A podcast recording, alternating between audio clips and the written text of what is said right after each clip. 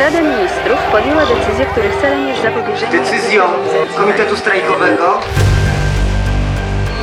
Na początku, był lipiec. 2 lipca 1980 roku. Podwyżka cen mięsa, która stała się faktem dzień wcześniej, choć oficjalnie jej nie ogłoszono, została przyjęta przez większość społeczeństwa najpierw z niedowierzaniem, potem z wściekłością.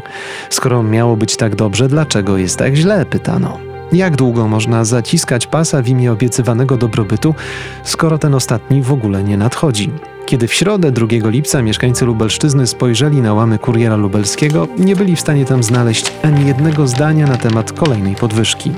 Były za to informacje o katastrofalnych upałach w USA i śmiertelnych ofiarach mrozów RPA. Z lokalnych informacji też zbyt wiele nie wynikało. Pisano o plantacjach truskawek i spisie rolnym. Temat mięsny nie istniał. Program telewizyjny tego dnia był również porywający. Program pierwszy przed dobranocką proponował reportaż wojskowy Żołnierze Ogniowego Frontu. Jeśli ktoś liczył na to, że dziennik telewizyjny emitowany jak zwykle o 19.30 poda jakieś szczegóły decyzji o podwyżce, także się zawiódł. Napięcie narastało i z każdym dniem robiło się coraz bardziej gorąco. Kolejne dni, szczególnie w Świdniku, miały zmienić bardzo wiele. Kiedy rok później, we wrześniu w Lublinie ukazał się pierwszy numer miesięcy pisma regionu środkowo-wschodniego NSZZ Solidarność, tak chętnie rekwirowanego przez esbeków, autor jednego z artykułów pod tytułem Przed sierpniem był lipiec, Jan Pomorski, słusznie zauważał, że sformułowanie sierpień 80 ma sens tylko we właściwym kontekście.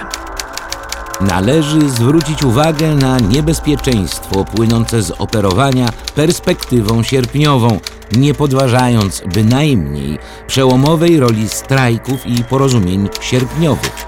Pamiętać bowiem musimy, iż poprzedzone one były protestem robotniczym, który w pierwsze dni lipcowe wystąpił w nieśmiałej jeszcze formie w kilku ośrodkach Ursus, Sanok, Tarnów, Mielec a następnie rozwinął się do niespotykanych w demoludach rozmiarów w Lublinie Świdniku w połowie miesiąca, paraliżując dosłownie całe miasto. Protest ten stanowił prolegomenę do sierpniowych strajków Wybrzeża, uwieńczonych zwycięstwem braci robociarskiej i porozumieniami otwierającymi drogę do tworzenia wolnych związków zawodowych. Sierpień 80 jako punkt odniesienia w spojrzeniu na sprawy polskie można zatem zaakceptować jedynie pod warunkiem potraktowania go jako skrótu myślowego, obejmującego w rzeczywistości także przemiany i dojrzewanie robotników polskich i całego społeczeństwa w strajkach lipcowych. W przeciwnym wypadku zawiśnie on w próżni, wyrwany zostanie z kontekstu historycznego i niepodobna będzie wyjaśnić, jak do niego doszło. Świadomość bowiem sierpniowej klasy robotniczej wyrasta w prostej linii ze świadomości, jaka towarzyszyła i jaką wyzwoliły strajki lipcowe. Wyrasta w dwojakim sensie tego słowa. Po pierwsze, bo tam są jej korzenie. Po drugie, wyrasta tak, jak się wyrasta z krótkich majteczek. Była to zaskakująco trafna i nader przenikliwa ocena, jeśli weźmiemy pod uwagę, że pisana była niemal na gorąco. Zresztą miesiące w swoim krótkim żywocie będą udowadniać, jak duży ładunek intelektualny niosły publikowane w nich artykuły. Pisemko wydawano tylko do grudnia 1981 roku. Ostatni numer został skonfiskowany i zniszczony przez SB.